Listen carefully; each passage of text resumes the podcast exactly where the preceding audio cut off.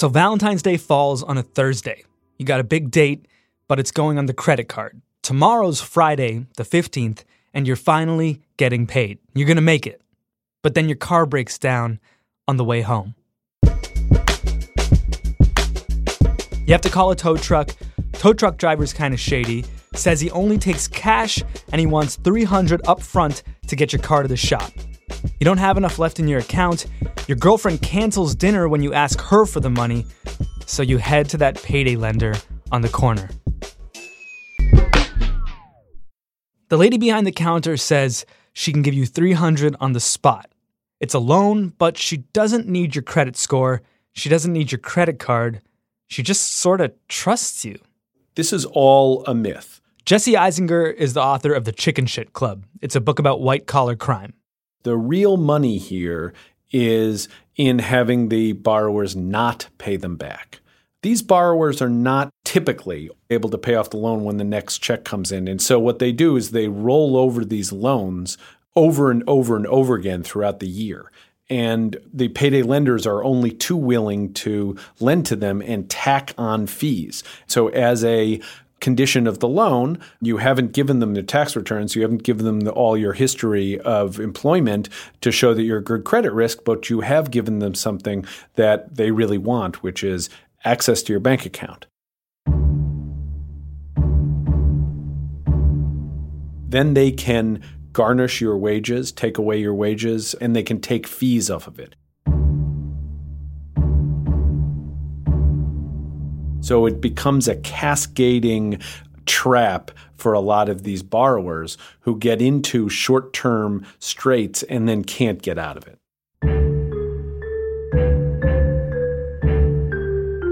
The government created something to protect people from these kinds of predatory 400% interest rate loans.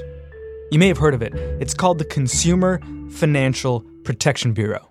They decided to create a rule to try to limit the activities of payday lenders. And unfortunately, they didn't finalize it in time for when the Trump administration came in. And the Trump administration was able to re review the rules. The Bureau just announced it wants to roll back its rules on payday lending. The rules require lenders to check the borrower's ability to repay certain high interest loans, which are often due within 30 days. The Trump administration says it wants to protect consumers' access to credit. But critics say this type of lending can be predatory and force struggling consumers into an endless cycle of loans, high fees, and debt. The CFPB hasn't been doing so hot under President Donald Trump they have managed to gut the CFPB in a highly effective way. And the payday lending rule is one stark example of this.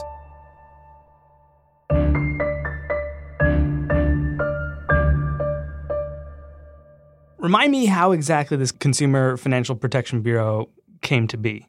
So you have to cast your mind back to the financial crisis of 2008, where global capital markets collapse.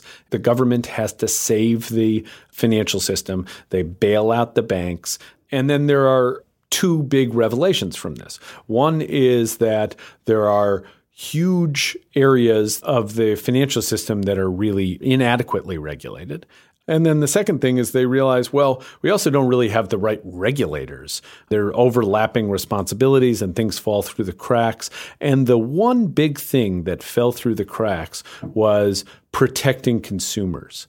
No regulator, not the Securities and Exchange Commission or the Federal Reserve or the FDIC, and we have all these bank and financial regulators out there, but nobody had their eye on the consumer and whether consumers were getting predatory products, whether they were being exploited, whether they were being cheated. And the chief architect of this and the, the first visionary was Elizabeth Warren.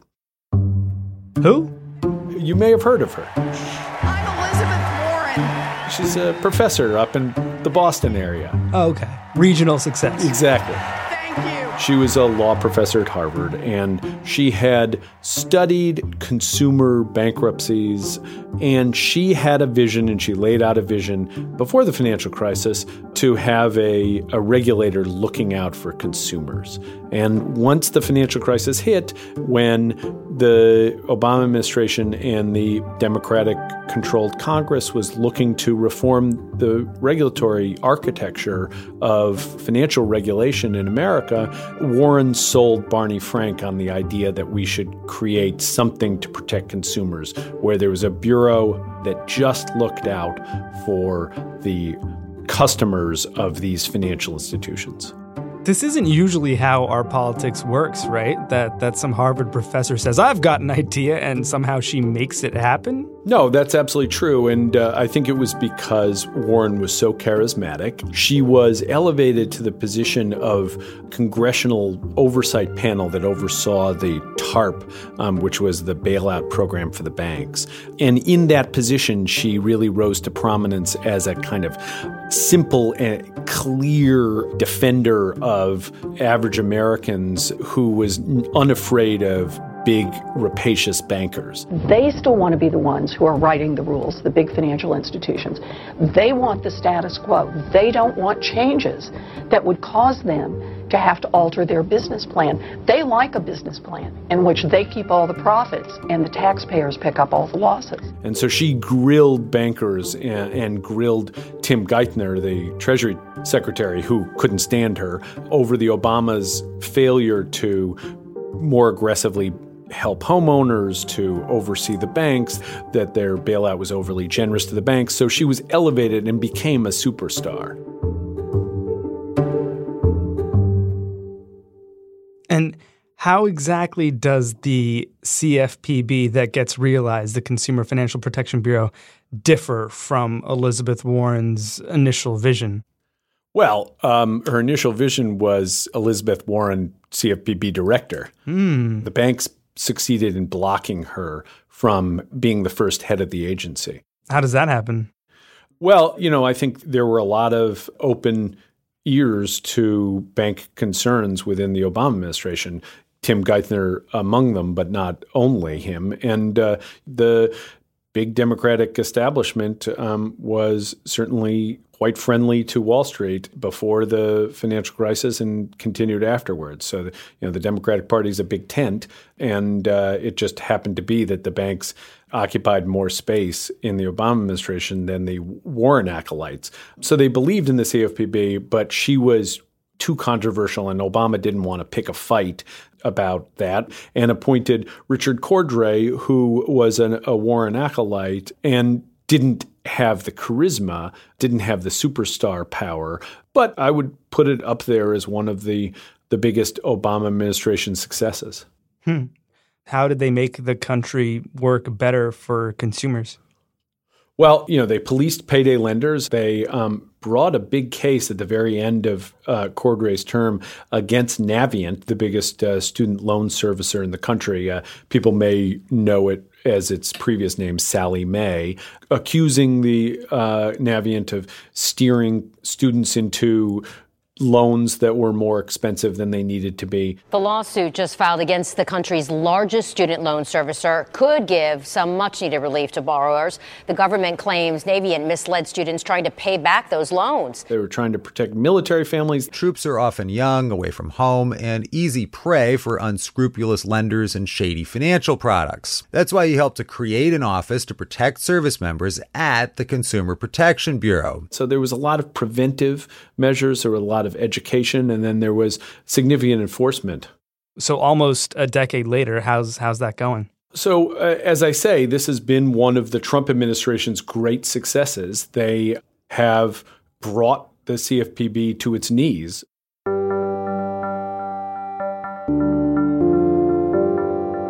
They have almost gutted the entirety of the agency's work. It's almost like it's a ghost town. You see very few, if any, enforcement actions out of the agency anymore, and they're rolling back rules. This is a, an agency on life support.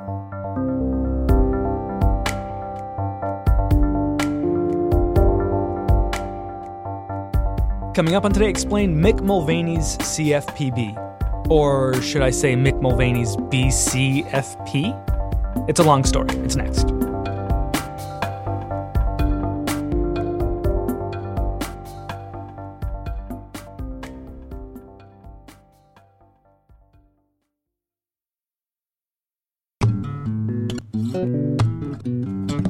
You know, there are lots of tech podcasts out there, but very few of them have the kind of access that Kara Swisher does to the people making the big, important decisions in Silicon Valley.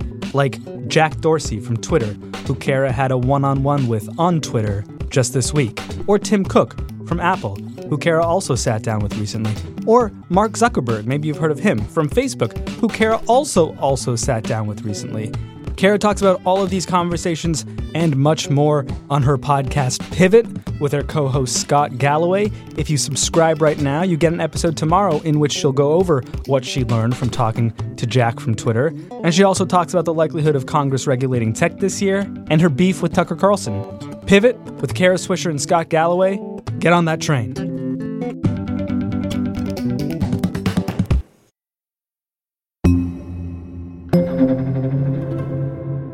Jesse, how does deregulation at CFPB go? Is it like jumping into a pool or is it like easing into a hot tub, a slower process? No, it was a slower process because Cordray's term did not end right away. Oh. And they couldn't fire him because he was a uh, the head of an independent agency. And the CFPB intelligently had been designed to be insulated from political uh, machinations and the White House. So it was independent and their budget was safe from Congress. And so it took a little while for the Trump administration to get Cordray out. They never do fire him, but he voluntarily leaves to run for governor of Ohio, a race in which he lost. And then Mick Mulvaney comes in. He's the OMB director, Office of Management Budget Director, but he decides, well, you know, I can dismantle the uh, CFPB in my uh, downtime on the on the weekends, um, more or less. And he comes in and um, and he gets to work right away. He's basically like the troll in chief of the CFPB. So he's doing a bunch of serious minded uh, rollbacks of regulation. And then he's also monkey wrenching and just trying to uh, basically provoke liberal tears. And he really succeeds. I mean, he does certain things like he decides I'm going to change the name of the CFPB, the Consumer Financial Protection Bureau, to the BCFP, the Bureau of Consumer Financial Protection. I mean, it's completely pointless. Technically, what he was saying was in the the language of the law, it doesn't say CFPB it actually literally says Congress shall create a Bureau of Consumer Financial Protection. So he says we must adhere to the letter of the law, and therefore we're going to change the name. Huh. It was one of these things that actually was going to cost a huge amount of money because banks, in adhering to the regulations and sending data to the CFPB, had letterhead, they had all sorts of stuff that they were going to have to reprogram and it was going to cost a huge amount of money. So it was just a stalling thing. I'll give you another example. So he said, I don't think that we have our systems are secure enough. And I worry that when we've subpoenaed information from financial institutions to find out what their activities are, I'm worried that that's not secure and that could be leaked. So we're going to halt that. We're going to freeze that. And what the result of that was is that investigators, lawyers at the CFPB who had subpoenaed information were not allowed to access that information on their own computers for weeks. So you just brought the business of the CFPB to a halt for this supposed cybersecurity, you know, investigation of the uh, of how safe the material was. He would send out these missives, kind of Rumsfeldian missives uh, to uh, all hands emails. And in one of them, he said, You have to remember that the CFPB works for all Americans. And then he explicitly wrote, What I mean is Americans who take out credit card loans and Americans who issue credit cards. And Americans who take out loans and Americans who issue loans, the lenders too. He sort of literally said, We're working for the credit card companies and the banks.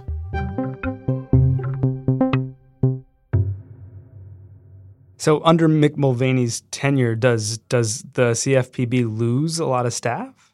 Yes. So staff is way down. And then um, you can see the results. The actual enforcement actions are down about 75%, Whoa. and the fines are much smaller. So even when they do take an enforcement action, these are uh, tiny fines, slaps on the wrist. They've dropped a bunch of lawsuits.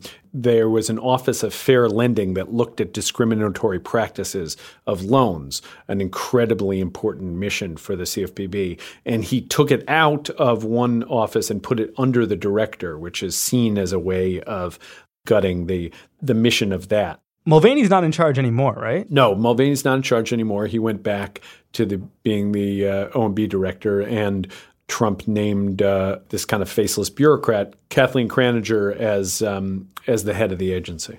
Kraninger, incidentally, sort of looked like she might be a breath of fresh air. She restored the original name to the place, which was a quite a savvy political move because nobody thought it was a good idea, and she could. It was a very easy way to score points, and she had the appearance of being a kind of kinder and gentler administrator.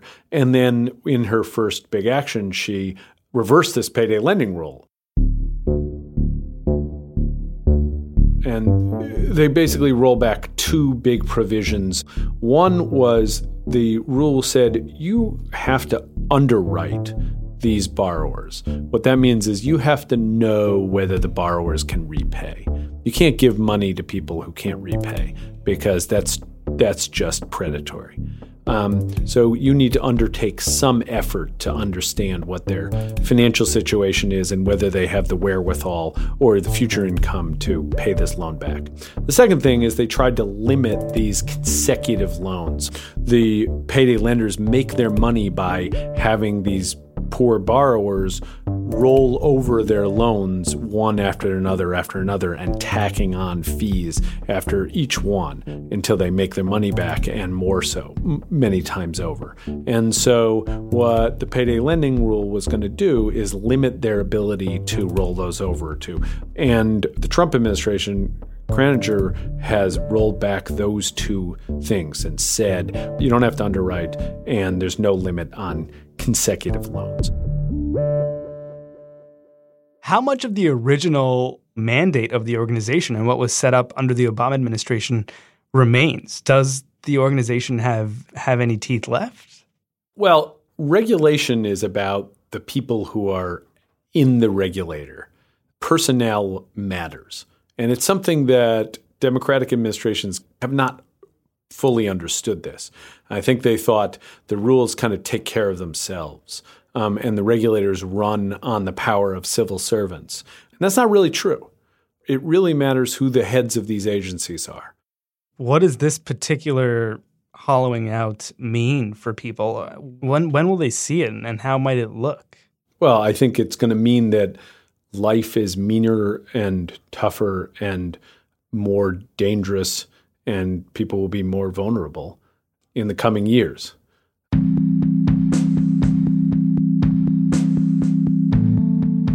Don't know if we could draw a line to today if you went on the street and found people um, who are uh, barely getting by, whether that you can blame the Trump administration for that or the CFPB for that. That might be a little bit unfair. But in a few years, people are going to be back to being in hock to payday lenders all across the country. And that will be because of the Trump administration. And military families will run into problems with loans and be exploited with bad insurance products and things like that. And that will be because of the Trump administration. This is going to have a real effect on real people at some point in the near future.